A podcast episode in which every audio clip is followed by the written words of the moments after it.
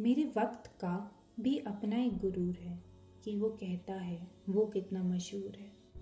अनजान है शायद, नादान लगता है। वक्त के बाज़ार में अभी अभी आया है। लोगों की फितरत को शायद नज़रअंदाज करता है।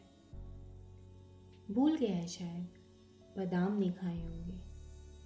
कि टहनी का अस्तित्व उसके जड़ से होता है और वो अपने अस्तित्व को किसी की जड़ समझता है।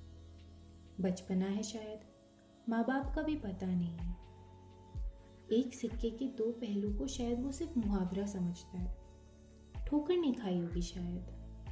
वरना जानता कि पहलू तो उसका भी पलटेगा, फर्श पर नाक वो भी रगड़ेगा। पहलू तो उसका भी पलटेगा, फर्श पर नाक वो भी रगड़ेगा।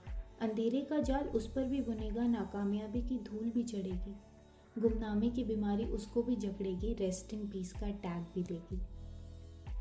हाँ पर फ़िलहाल के लिए इतना मैं समझती हूँ कि मेरे वक्त का इतना सुकसूर है कि वो कहता है, वो कितना मशहूर है।